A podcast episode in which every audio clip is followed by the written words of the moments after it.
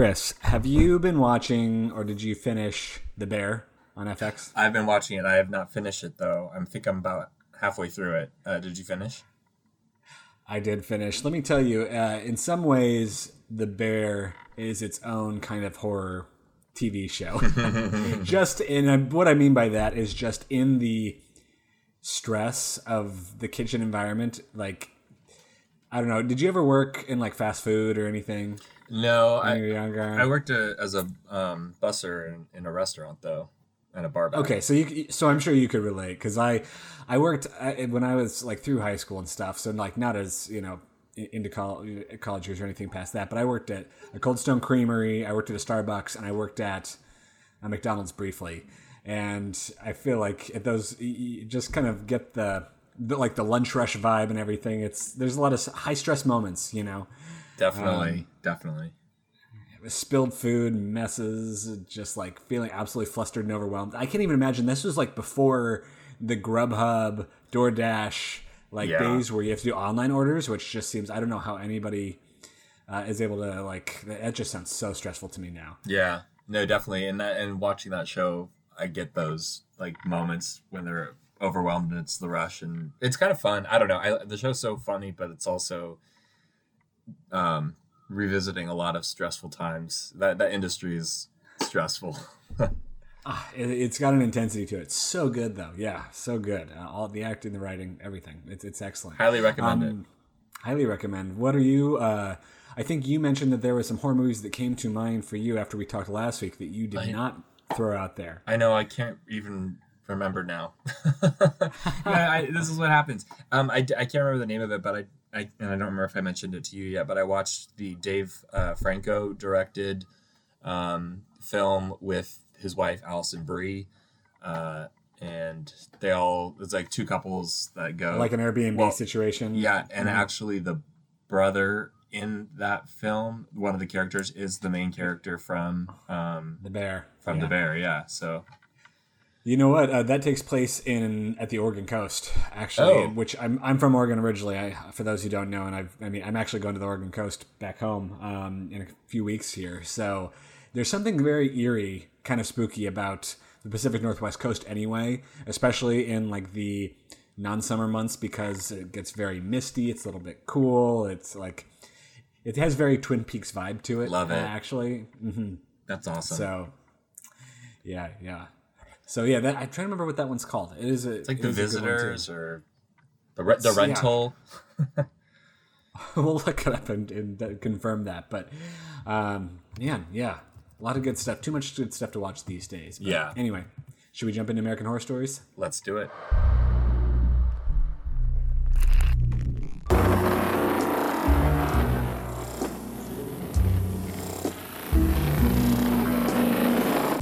Hello, everybody, and welcome to This American Horror Story, an unofficial podcast about the FX show American Horror Story and its anthology companion series, American Horror Stories.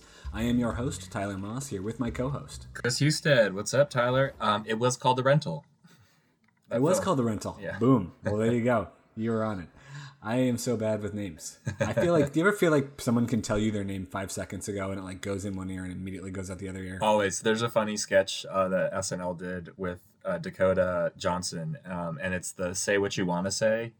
Um, that Bareilles song, and they're all singing it, and Dakota Fanning or Dakota Johnson is sitting talking to a character, and one of the SNL people, she's like, "I'm sorry, I forgot your name. What was it again?" And and she says her name, and then she said, oh, "Okay, I'll remember that." And then and then she's like, "Wait, I'm sorry, I already forgot it. What is it again?" So I'm like that, like sometimes like five times, and I was still. I need to have a, a, a characteristic to assign to the person to help me remember who they yeah, are. it's like Bill rhymes with grill. I don't know. Yeah. you got to come well- up with a total pattern. I always say Chris, and I say, but I spell it with a K, and that gives me something for them to hopefully remember me because Chris is also a very generic name. Well, you yeah, you spell it the interesting way. That's, that that helps. That helps. I feel like Tyler is not as popular as it was in the '90s. Mm-hmm. Um, you know what I mean? So not there's some, but not we're not oversaturated with Tylers these days. True. Um, I want to say that we didn't really have too many people reach out with additional comments about uh, the first episode, Dollhouse. Other than it seems like it was very well liked by pretty much I don't know that I've heard it from anybody so far who said they didn't like it. Even on Facebook, kind of the comments were this was a really great episode to kick off the new season. Um, seemed like you know there's some positive energy around the season of American Horror Stories, which I think is cool. Right. I do have a mea culpa from that episode. Um, we did get some feedback from people who corrected me, and IMDb is now corrected that the character, one of the witches who shows up at the end, I thought was a young Fiona Good. It is not, in fact, a young Fiona Good.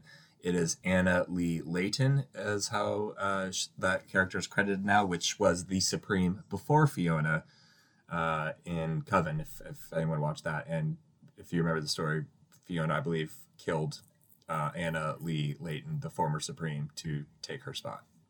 So that was my bad. Well, kind of. You were led astray That's by true. IMDb, so you know. to put too much trust. but uh, no, I think that if anything, there was a few people that questioned some of the timeline of how old Spalding versus Fiona versus Myrtle. um, Myrtle would all be at that point in time. But you know, in general, I think it was very much well received, well liked by pretty much everyone I've heard so far. yeah. Um, obviously, I think part of that was its attachment to, you know, the season of Coven, a past season of American Horror Story. Whereas this episode, Aura, was it's kind of its own thing in a lot of ways. Even though, of course, there were like winks and nods at, I think, a variety of past seasons of American Horror Story and stories in this particular instance. Before we get into it too much, a couple things to kind of say off the bat. First one is thank you so much to everybody who pitched in just and bought us a couple of these kind of virtual coffees to uh, put toward our server costs. Um, we sincerely appreciate it. Your generosity is so so kind, and it um, you know just helps us uh, keep this great show. Well, I say great show. I keep the show. I, I don't know that I would go so far as to say it's great. We're pretty humble over here. That's- keep the show going for you. Best fans out there. You guys are awesome. Yeah, so thanks so much. Anybody else who's interested, of course, we sincerely appreciate it. The URL is buymeacoffee.com slash T-A-H-S, all caps. Anyway, moving on. Um, we're going to go into some kind of notes about this episode, episode two, called Aura, uh, that we got from a few different people, just observations I thought were interesting and things I hadn't thought of. But before we do that, I want to say if you ever want to reach out to us yourself and you haven't before, you've forgotten, you can email us at this American Horror Story at gmail.com or you can reach out uh, via our Facebook page at facebook.com slash this American Horror Story. Um, to begin, okay, let's talk through a couple interesting notes from different people. First one was an email from Emma that had a few uh, good little um, Easter eggs in it. First one was that apparently when Jaslyn is putting away books early on in this episode, when they're unpacking, one of them had the number 666 on it. So that was just kind of a, a, you know, little little Easter egg in there. Um, I think it was uh, maybe in a couple different places. People were drawing lines between this season, well, this episode, and some seasons of American Horror Story. Um, Emma had a couple uh, tiebacks to Roanoke, actually. Um, she mentioned how the, the Aura camera gave her the vibes of when Matt put up a surveillance camera for Shelby, um, even though he thought it was ridiculous in the season of Roanoke. And also just the idea in Roanoke of the, over kind of the butcher and her people feeling like they had unfinished business. Now, obviously, unfinished business from Ghost is also a murder house theme, too. So that's kind of one of these ongoing American Horror Story tropes we see come back in different ways. Um, there was a couple different people who uh, tied pieces of Aura to Cult.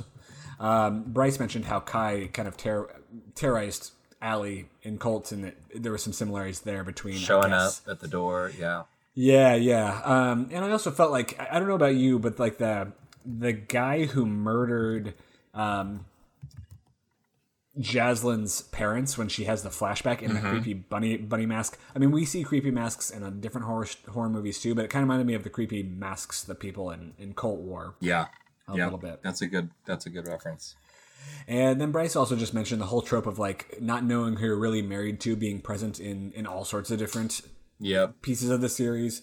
Um, the one he mentioned in particular was Cordelia and her witch hunter husband Hank. But I mean, you know, Allie and Ivy in Cult, uh, Billie Lourd's character in Baal in last season. I mean, the entire episode was named Gaslight, and I mean, you know, And that's we had a lot of that in this episode with uh, uh, Gabourey's uh, character Jaslyn. Um, just you know the, the trope of gaslighting the wife who's seeing things and no one believes her. Exactly. And then the last one I wanted to mention was an email from Taylor who talked about just kind of the, the racial element of this episode of, you know, white man and black woman power dynamic. Um, and even the same thing with the cops kind of patronizing her. um, and thinking that she made it up and everything like that. And I actually think there's even more to that, and there was some social commentary happening in this episode too, because you know there's a huge problem here in the U.S. in which many black women, especially in like health situations and at hospitals, um, don't get proper treatment for their medical conditions because they're not taken seriously when they try to convey the amount of pain they're feeling or what their symptoms are and that kind of stuff. It's just kind of this idea of not you know, black women not being believed. And so I think that was kind of the, some underlying social commentary running through this episode as well. Absolutely. With that being said, before we dive into the cold open, we always got to go through our routine. What are you drinking this Sunday afternoon? Um, so I do have a, a, um, a back of Coca Cola, but I am actually drinking alcohol. and I got this to show you. I bought it at the store. It's a Cabernet from California, and the title of the winery is Freak Show. I've had Freak Show before. Yes. I've gotten it at Costco. It is excellent. It's it's and, definitely mass marketed, but it's delicious. And American Horror Story appropriate, I would say. Yep. I'm drinking a. Um, it's like a. I don't know if you've seen. I don't know if these are everywhere or just in New England. Have you seen these Culture Pop?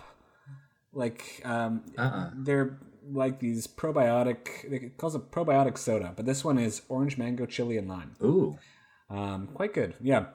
Um, I also just want to mention here. Apologies that we are dropping this episode on Sunday. You know, with American Horror Stories, sometimes when because we record on on weekends rather than the night of, um, sometimes just things happen and we end up bumping a day or two. So it's probably going to happen off and on uh, for this season. So appreciate you bearing with us on that front. Uh, but let's go ahead and dive into the episode of Aura. Um, First of all, before we begin, is there any context uh, or any additional comments you wanted to have? Or if not, go ahead and dive right into the cold open. I think, no, just this episode is directed by Max Winkler, who we've had um, on American Horror Stories before. He did The Naughty List, and then written by Manny Coto. Um, but the cold open is essentially is the commercial for Aura, which is the doorbell ring service video camera surveillance for, for your door. Um, and Jaslyn's at the store considering buying the device uh, there's another customer there that says it's cheap, you'll you'll sleep better at night, um, and you'll feel safe.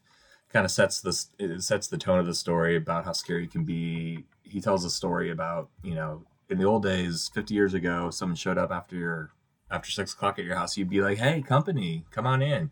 These days, if someone shows up after six, they're there to like slit your throat. um, uh, anyway, so Jaslyn buys it, and then we see a really cool shot of her neighborhood that she moved into. It's a gated community.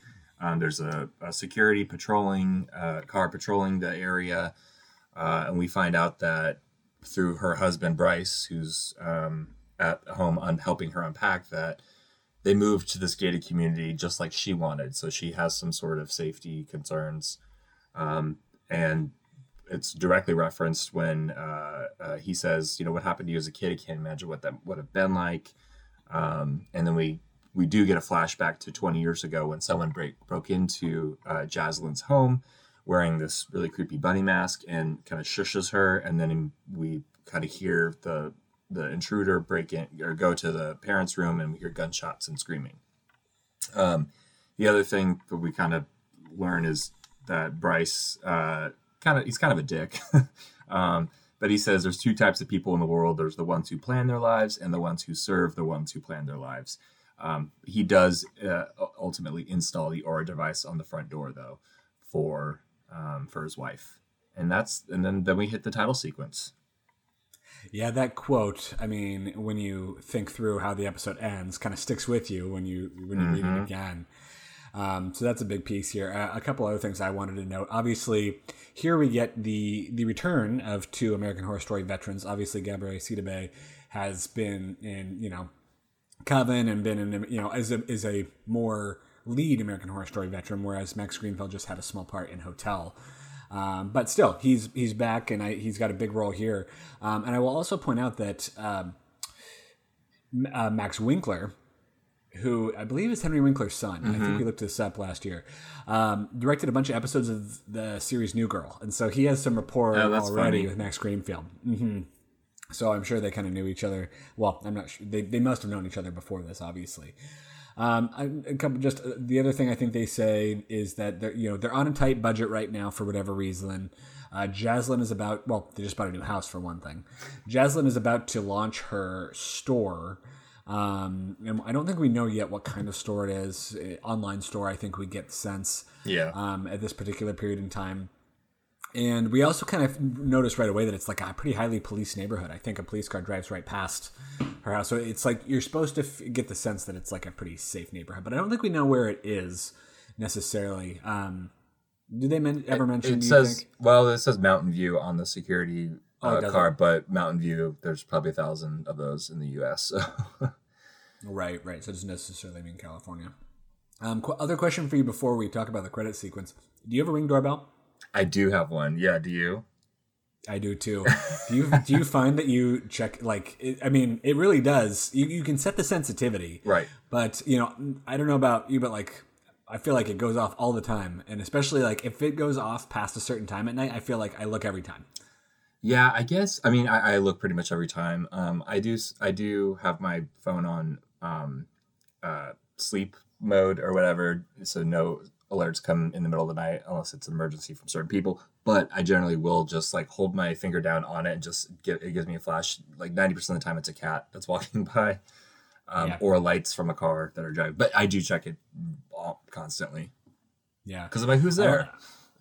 I liked this as a horror premise because I feel Mm. I felt like it was a little bit different, and um, I also felt like in this particular instance, like this episode to me definitely felt more in the like it could have been the concept could have been a Black Mirror concept. Absolutely, this is very Black Mirror, and we've we've been saying that they should go this route, um, and and they did. especially in the absence of Black Mirror being around anymore for whatever reason. So it's kind of it, there's it, there's a lot of opportunity to mine like the intersection Technology. of tech and horror. Yeah, Mhm, absolutely. Um, I think, and uh, we'll get to this toward the end, but overall, I, I it was a good attempt at a Black Mirror, but it's still it's it, it wasn't as good as a Black Mirror episode. I, I still I liked this episode a lot, um, but it was you know when you're really comparing it, it's hard. Well, I think in the end it ultimately had its its American Horror Story slash stories Yes. kind of Yeah. t- twist to it. Yeah. But um, the other thing I'll say too is that um, the, I don't. I, I particularly have like a creepy thing of seeing like ghosts through video cameras. I- That'd be like the, I don't know. Was Paranormal Activity That's one what of the earlier ones? Yeah. You know what I mean? Yep, yeah. Paranormal Activity was one where you're just like even now these now like we do it through our Ring cameras, but you know when you're watching a horror movie that is uh, using security cameras and it's just looking at a stagnant room, we're all like scanning, looking for something to move or something like a creepy girl standing in the corner or whatever, and ooh, that's The ba- uh, the baby monitor is uh, you know oh yeah, all those. There, there's just so much there to like. Definitely creeps people out. Um, what do you think of the credit sequence? Uh, That was pretty good. This was a pretty basic one. Um, you know, lots of doors and kind of invasion imagery, uh, intruders, figures in the door, figures in the hallway, figures through a peephole. Um, Peepholes. That's what I wrote down too. Yeah. Yeah. Mhm. No, it was good. I thought it was good. I thought it was good too. I think I liked the first credit sequence. Yeah. Better of these two, but it was Yeah. it was still good. So let's go ahead and dive into the real meat of this episode. Um, you know, I feel like we got a little bit of a it's like a semi montage uh, at the beginning here where you know they're starting to unpack and settle into their house. Jaslyn's store is kicking off. We find out that I think she has like a jewelry business, Mm-hmm. perhaps an Etsy business, something like that. Um, they're painting different rooms.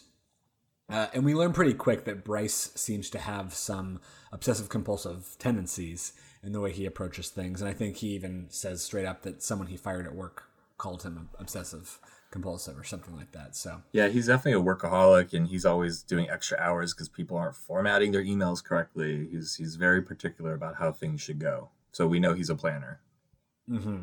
And we find out that they do this, I guess, like dry run of a home invasion where he shows up on the camera. Yeah, that was weird, and then sort of turning it into a sexual role play. yeah, yeah. Especially if she has trauma associated Yeah. with that from her childhood. That doesn't Not a good like a very sexy scenario. That's what I thought too. Yeah. Um, and then we start to move into some of the creepier stuff. Um, you know, Jaslyn's business is not getting any views. Meanwhile, Bryce is busy in his job as a supervisor It sounds like a very boring company, in which he now apparently has some night meetings. Um, when the aura goes off. says someone's at the door. No one's there. She opens the door to find just a raccoon. Um, so she goes to the trash, you know, cleans it up and, and comes back in. Then the doorbell goes off again. So I, I kind of liked how they paced it with the raccoon first instead Yeah. of it being a person. That's You know, it kind usually what happens. Doorbell goes off again, and this time there's a creepy guy, older man with like looks very gaunt, long, I don't know, kind of greasy looking hair, uh, kind of a creaky voice, like he hasn't talked in in a long time, and says, "Hello, Jaslyn. Open the door." Uh, he knows her name. At this point, we're like, "Man, what the fuck? How does she know this guy?" Um, you know, she tells him to leave, but he just starts banging the door, banging the door, trying to unlock it. Uh, and he begins to sing a creepy song into the camera too. I think at the end of this particular sequence, I thought they did a really great job. I thought it was very scary. What did you think? Oh yeah, absolutely. The the guy was creepy. His presence, the shaking of the door, the fact that when she has her phone and is listening to him from upstairs in another room, and then walks toward the stairwell, and you can hear the audio mixing of it coming through the phone, but also coming through the door.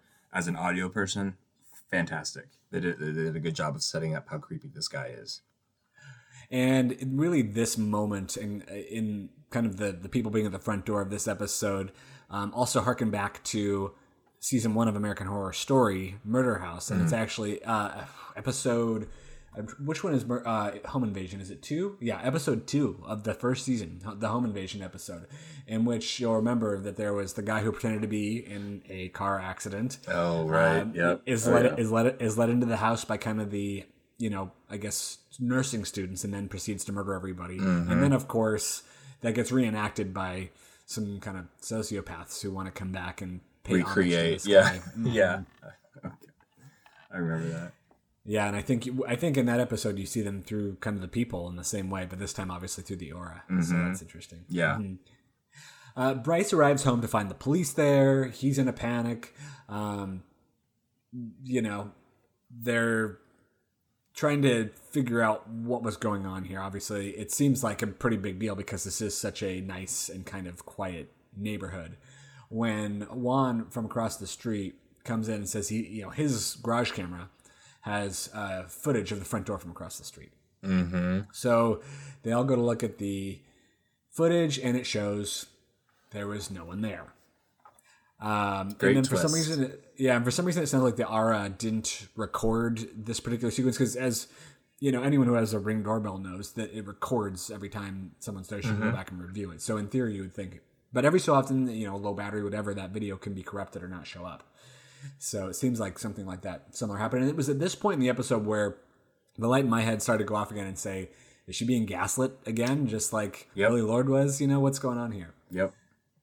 You know, convenient that Bryce wasn't there, right? And so you're like, "What's what's is he doing Yeah. something here?" who should I trust here? What's actually happening?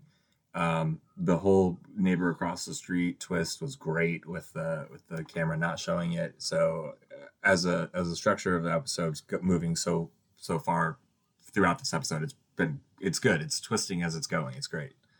And Bryce is like eh, clearly acting very embarrassed by this, the fact that no one was there. You can see it in his body language, and that's why I was starting to get suspicious of him here because it almost seems like exaggerated, and even the like the condescension from the police. Again, this goes back to what we were talking about before the episode and some of the kind of race dynamics and and gender dynamics too. Um, we're just very condescending toward her and like, are you sure you didn't dream it? And Yeah. you know, poor Jaslyn, you know, has to just gotta live with it, and they leave. Yep. Um, and then she like starts to, I mean, question her own self. It feels like, and reflect, you know, back in bed that night, you know, about the murder of her parents, and like, is this some kind of manifestation? Right. And of course, Bryce it seems to be pushing that it's a dream and that she imagined it as well. I at this point I was also starting to think about maybe this is the guy that was in the bunny mask um, showing up because we obviously had that flashback for a reason, uh, and that was her trauma that she's clearly still wrestling with. Um, but it, I mean, we we we it it goes a different direction, which I think is great. It does.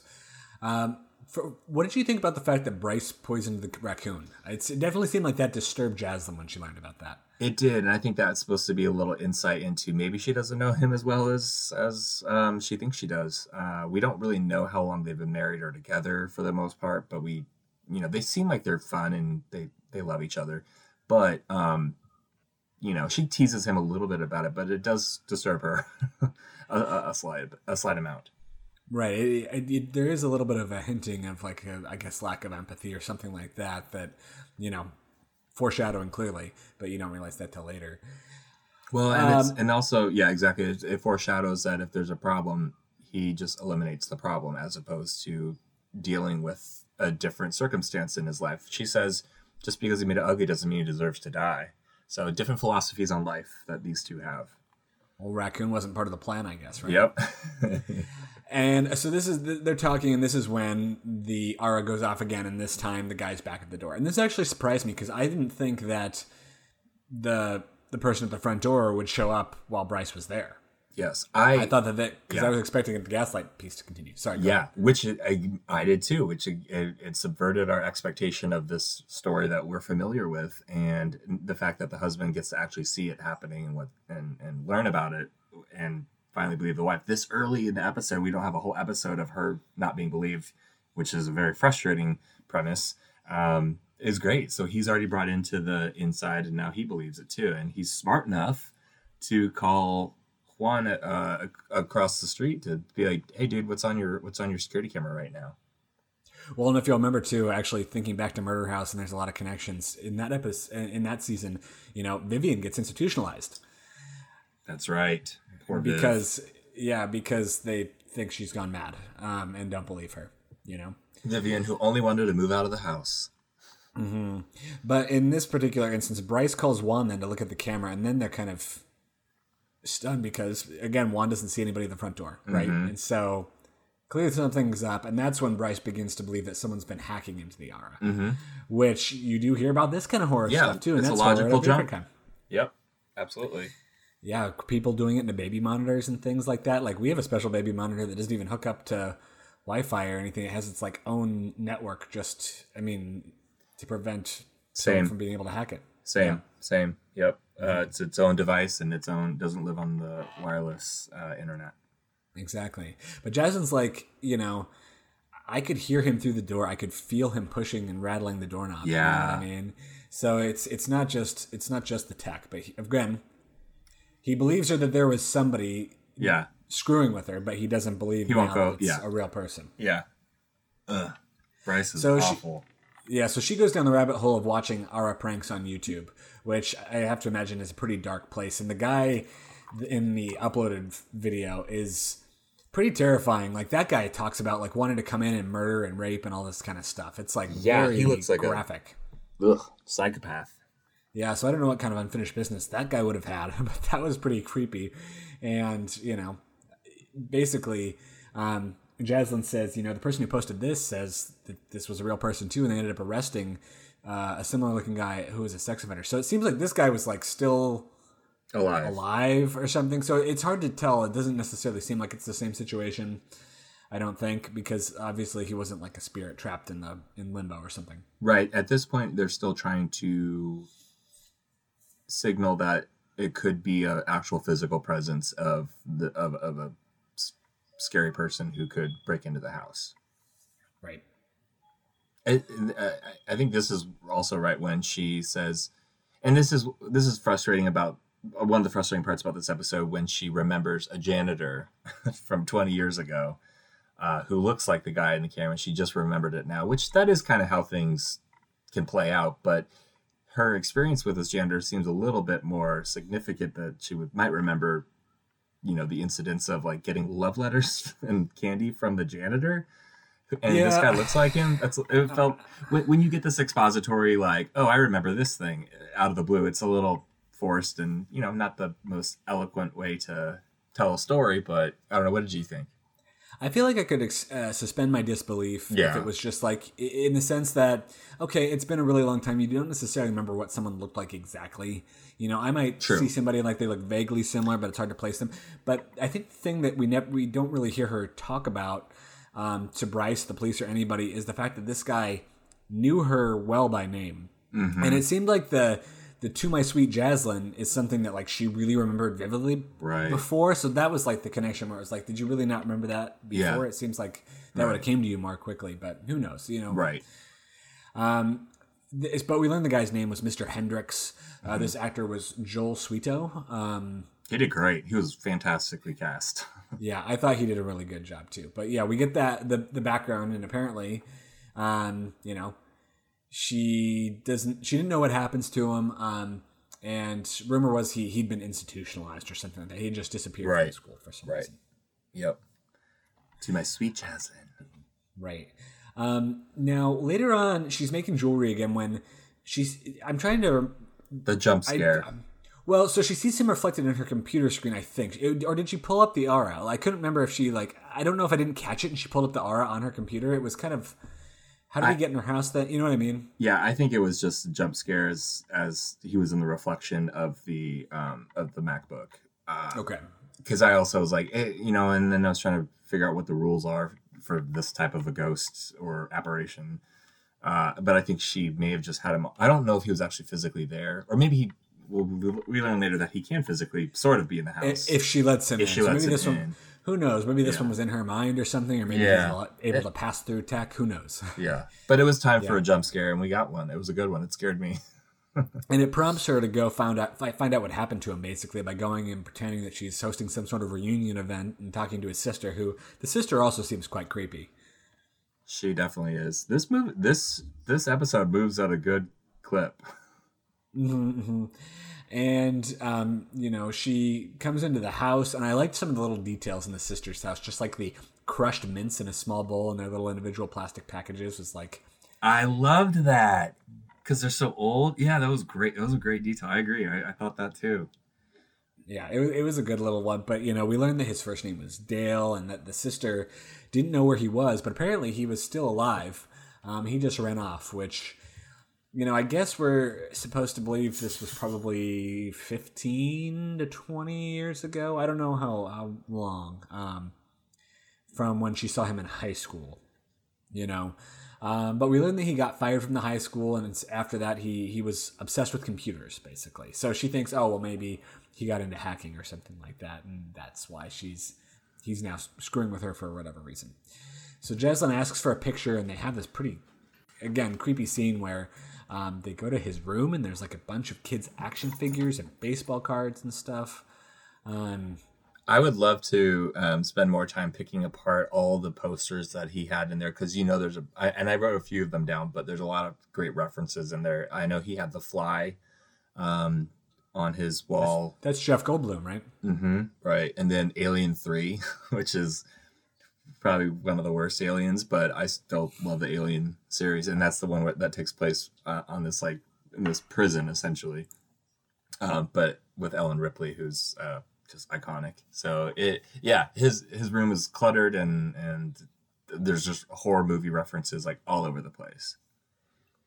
I'll also say that do you know the um, the Christmas Carol, the animated Christmas Carol with Jim Carrey? That's kind of like the the animation's kind of one of those that feels like a little bit surreal to the point where it's like unsettling. Yes. I felt like I felt like this dude Hendrix looked kind of like uh, Jim Carrey's Scrooge in that movie. Oh, yeah, that's a yeah. I was trying to place what he kind of looks like, and that that's that is a good um similar person. Yeah, and that was that was the vibe I was getting at least. Um, but you know, he, he's not there, but she she knows he's out there somewhere and he's into computers. So okay, maybe he's hacking into their aura.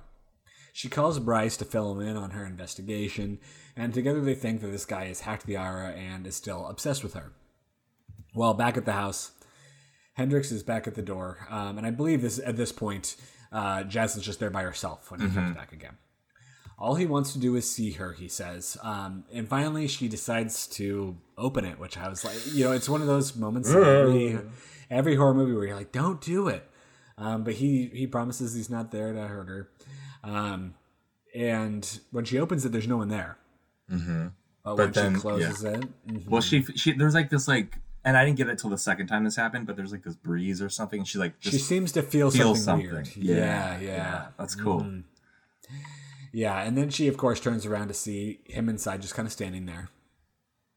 Um, this also felt a little bit to me like the the Sixth Sense, like when the hmm. the spirits kind of seem to be in their own reality, and like mm-hmm. you know, you see them just in a room, but there's kind of a something, a cloud hanging over them in a dark way. You know what I mean? Yep, absolutely. Mm-hmm.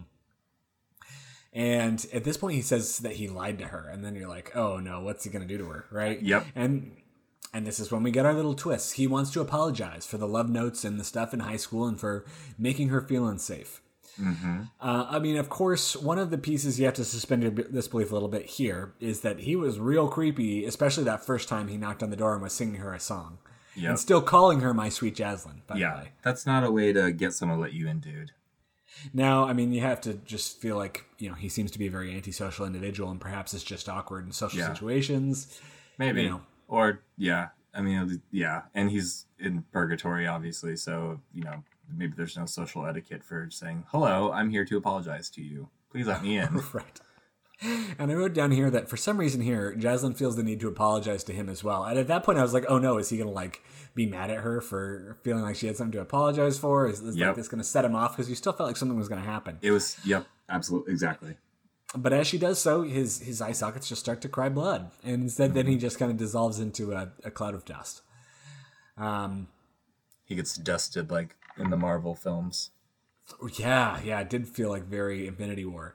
Uh, on the news, they find that uh, she finds out that Dale's body was found in um, like a river or something like that at, under an overpass, I think, and it sounds like he'd been there for a while and that he he jumped off the bridge. So that's when we start to get the sense that oh, this guy was in some sort of purgatory, some sort of limbo, Right. um, and maybe start to get a feel for what the aura really is. mm-hmm. Uh, you know, Bryce comes home and, of course, arrogantly thinks it was all him resetting the password and Yeah. putting up some protection around the Wi Fi. And that's when Jaslyn gets another alert. And this time it's a woman. Mm-hmm. Uh, and, and, you know, uh, I don't know. This, yeah, you're wondering. Bryce kind of freaks out at this point and trashes the aura, and I was I did I had not yet made the connection that he knew the person. Were you making it at this point in time? Not at this point. Not at this point. I think yeah, he was just sick of it, and I could kind of understand why. It's like this is these these pranks or whatever's happening. But he also doesn't have the information that um, Hendrix dusted in his living room. Um, but obviously now looking back, he recognized who that woman was, and he's like, "Yeah, we're not doing this." Well, and regardless, like, why would you want to keep this portal to limbo open in your Yeah. house?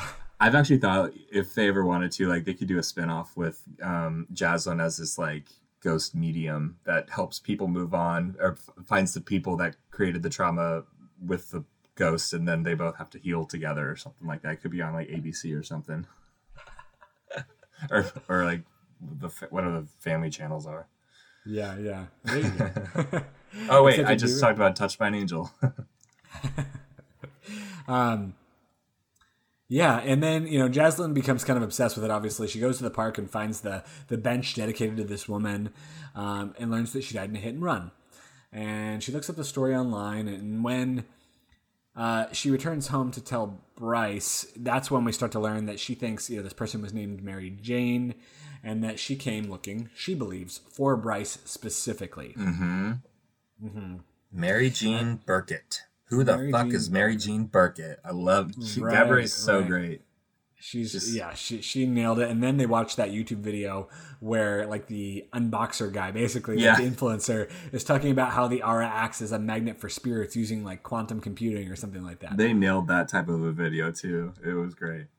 And that's when she tells Bryce about Mr. Hendricks and what Mm-hmm. happened and everything. And I feel like this shock um, starts to kind of break him a little bit, but then he still is, is denying it until um, she basically says that she's reset the aura and oh, Mary Jane's there because we hear the movement at the door. Or Mary, is it Mary Jean? I'm saying Jean. Mary Jane. Yeah, Mary Sorry, Jean. Mary Jean. Yeah. hmm So she threatens to let her in, and that's when finally, under pressure, Bryce admits that she was his fiance.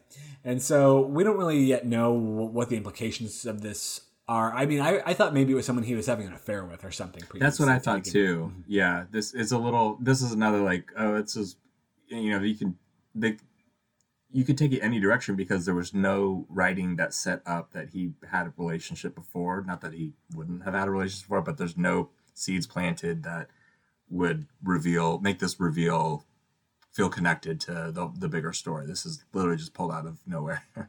Right. And he kind of starts to trickle out information. Wait, you know, sorry.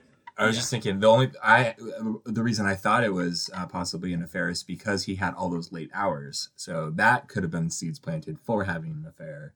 Um, because he's like, I'll be late tonight. Don't wait up Yeah, for me. Like exactly. that. But Exactly. we- Mhm. they didn't go that way, which is Right. fine to subvert that. But then again, this felt just like okay, well, we're just saying this person was his previous uh, fiance. fiance. So we started to trickle out information. I thought maybe then, oh, maybe it was his fiance who just like something terrible happened, and that's the reason he didn't want to tell her. Is it's just so traumatic to him that he Mm-hmm. blocked it out of his memory, similar to, you know, Jaslyn had her own childhood trauma she doesn't like to think about.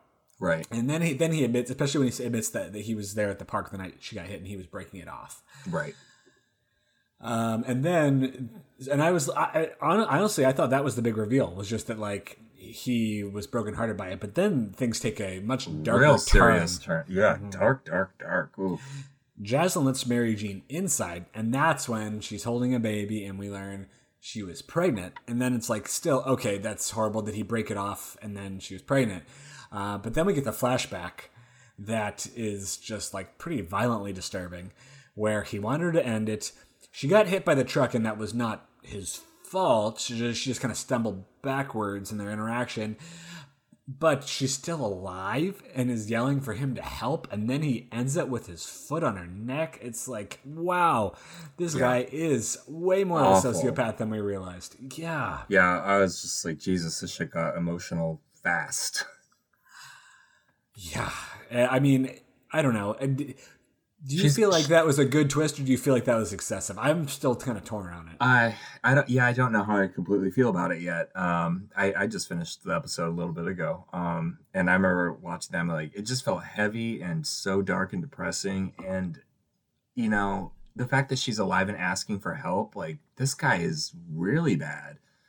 Um, and he puts his foot on her neck. It, at first, he starts yelling like "Help! Help!" I was like, "Okay, good. You're gonna try to do something right." But then you also remember the woman was a hit and run, and I don't know. So it, i it thought he was just gonna i thought he was just gonna leave her and that was still gonna be yes, me too. pretty fucked up because she was still alive but, the the, fact, fact- that he yeah killed her. Yeah, exactly. He. Um, it definitely made this episode a lot darker, a lot more in the horror, and less of a just like a fun thriller. Um, Yeah, I it don't know I like sus- suspense and thriller to to like to horror, and that's when he grabs a poker near the fireplace, and I think his line that he says was something along the lines of like, "Baby just didn't fit in the plan, and now neither do you." Yeah, that's when we throw back to that line that you wrote and, and talked about from the cold open. Mm-hmm. Uh, but then he starts to seemingly get choked out by. I guess Mary Jean's spirit or some of her friends in the spirit world. Not entirely clear, but yeah. dies, die, you know, pretty disturbing death, and then turns to dust, just like Mr. Hendricks. Yep. Yeah. Yeah. Because I think Jaslyn says like, "Oh, she didn't come here to um, forgive you or whatever," and then, but That then she good- good yeah, line, that was great. Yeah. And then we get an epilogue here, where we jump ahead three months. Jaslyn has relocated, um, which good for her. I mean, it doesn't seem like you know that neighborhood would not have a whole lot of good memories associated with it at this point in time, and she doesn't need a place that big just for her. She's in some kind of condo building. And uh, the maintenance guy informs her that every condo in the place has a mandatory aura. Mm-hmm. And of course, I said to myself, was Bryce going to be at her door? And Of sure course. enough, he's at the door. His unfinished business, I guess, is being pissed at her for bringing in Mary Jean, you know? Yeah. So- It, it- him showing up is like a fun thing because I think we all kind of expected him likely to be it, but him actually being there doesn't completely make sense unless there's other trauma that he needs to revisit and she needs to revisit. I kind of think they should have ended it just with her Motion. like motion at the door. Yep. Yep. I don't think we needed to see Bryce. Yeah. I agree. 100%. That would have been better. And scene. That was Aura. Um, whew. a lot to unpack there, like you said. That that episode was very fast paced, and that part I liked. Mm-hmm. Um, I don't know. Well, what do you feel? Well, first of all, what do we want to rate this one? Um, Motion sensors on your Motion Ara sensors. doorbell. yeah. um, I give it four and a quarter motion sensor on my doorbell because it was a great episode that moved quickly. It had its, you know, some typical American Horror Story. Let's just shoehorn some plot into it to make it more fun and make sense and connect things. But I really enjoyed it. Um, it, it did go the more Black Mirror route, and I appreciated that. Technology is a great place to mine for horror stories, as you mentioned. Um, I like the interesting theme that it brings up about trauma and how ghosts with unfinished business is actually also the living person's problem, and they have to invite in that that person or that trauma to heal from it. Um, and, I think that's helpful in a in a way that isn't. It's not always the ghost that has to go do something. It's also the people who are still alive that are walking around with trauma. Um, I'm glad it didn't go just the standard classic gaslighting trope. Um, there was a little bit of it there, of course, but it didn't stick on that. Okay. Also, my motion, my ring just went off, and now I'm like creeped out. I'm, I'm freaked out. My mo- it just, I think it's okay. Yeah, it's just my. Is there someone there? my yeah, it's my. Uh, my family is, is in town. Um, anyway, so but I really liked it. Moved so quickly, and there was a bunch of twists in there, so it didn't feel it didn't lull at all. It was just constantly moving. It, if they really wanted to, they could expand this into an hour and a half movie, but it didn't need to. It worked perfectly at 43 minutes or whatever it was. So I, I really liked this episode a lot. What, what did you give it? I really liked it too. I think I'm going to give it a. I think I'm going to give it a four. Um, four motion senses at the front door, and, the, and I, you know, I say that with if thinking it was a very good episode. I honestly think the reason that the Dollhouse from last week for me jumped from a four to a four point five was just Denis O'Hare is just fantastic, and some of the like the lines from that particular episode were so good. Mm-hmm. I feel like this episode, um, I still thought the acting was great. I thought Oh that, yeah, I had mentioned that, but I agree. I was going to say Max and Gabrielle and the the guy who played the and the woman, the guy, the, the two people who played the ghost, yeah, fantastic. They were great. Yeah. Yeah, the the Mary Jean's ghost was played by the actress was um, I had it just pulled up here Lily Roran, who I thought did an excellent job Yeah. as well. She was in a she's a veteran of a couple other hor- past horror movies, including one uh, Last Night. I don't remember if you know remember I don't know if you remember that one from 2017, but I feel like that was a I remember when it was being um, advertised in like theaters and stuff. I don't remember seeing it myself, but um, I thought she was great. I definitely thought that, yeah. Um, I thought everyone did a good job. It was a small cast. It was a fast-paced episode. I thought that it subverted some tropes in Yeah. you know a useful way, and also like it took some kind of typical both American Horror Story themes and general horror story themes, and added some depth and complexity to them. When you think about you know kind of like what we talked about the racial themes and the gender dynamics, but also um, you know the stuff you talked about related to trauma. I liked that it was just a clever idea through kind of like what is a very modern kind of new horror medium. When you think about kind of these motion sensor video doorbells it's it's it's a new thing right? And so it, felt fresh in that way. Um, but at the same time like you know we link it back to the horror uh, you know the historical horror canon when we talked about paranormal activity and all these kind of things as well. So there's like some threads to draw through. Um, and I think that even though like it took some like little bits of jumps here and there that maybe were not the like you know as we kind of questioned a couple things it didn't it, it did not do that to the point that it really bothered me at all Right, especially for American Horror Story. You know we're going to do that a few times, and it we did, and it's fine. We can move past that. It's not going to. We're not going to hung up on it like we like other productions probably. And I think yeah and ultimately I think it stuck the landing too. I thought the Bryce twist was interesting like as dark as it got there I felt like it still you know it worked. And then him kind of coming back to return eh, that was almost like fan um Service. I- yeah, exactly. It was almost like fan service, like did that. But again, I think you and I both wish it would have just stopped at the motion. I think if it was a movie, it would have stopped at the motion. But it's almost like the American Horror Story aspect of it. They needed to show Bryce at the front door, you know. But that's Yep. fine. That was good. Um, so to that, it, you know, all that being said, I, I agree. I give it, I give it four. You give it four and point two five. So that's a solid eight and a quarter. Which this is, I mean, hats off to uh, American Horror Stories for taking, I would say, at least so far, kind of a leap this season in terms of quality. And uh, really, I think we can say Manny Coto in particular um, has kind of, at least these first two episodes, put put the, the series on his shoulders. So it'll be interesting to see if, if uh, episode three can carry that through. This has been a very really strong start, and I hope yeah I hope they continue doing it because I'm in. Um, Me, one me too.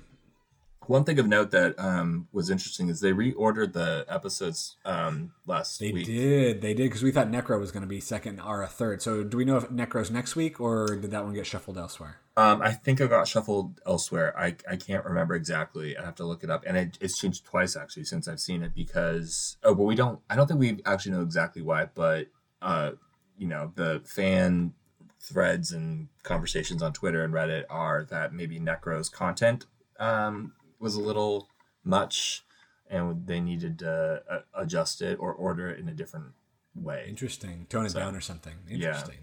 Well, well, I'll be curious to see that one, and I'll be curious to see whatever the next episode is, regardless. Uh, I think, you know, we've got left Necro, Drive, Bloody Mary, Facelift, Milkmaids, Cellulite, and Lake. So we'll see which one we get next week, but I have to say, I'm looking forward to it. Me too. Well, excuse me. Sorry about that.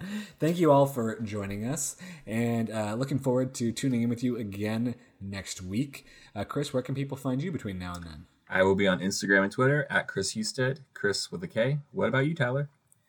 I'll be, you know, kind of lurking on those platforms as well under the handle TJ Moss 11. Thank you all so much for listening. As always, you can reach out to us at thisamericanhorrorstory American Horror Story at gmail.com, on our Facebook page at facebook.com slash This American Horror Podcast, and then just rate us and review us on whatever platform you listen to your podcast in. Uh, we really appreciate that, and it helps the podcast get out to some new people. So, until next week, we wish you all a good one and happy hauntings. Música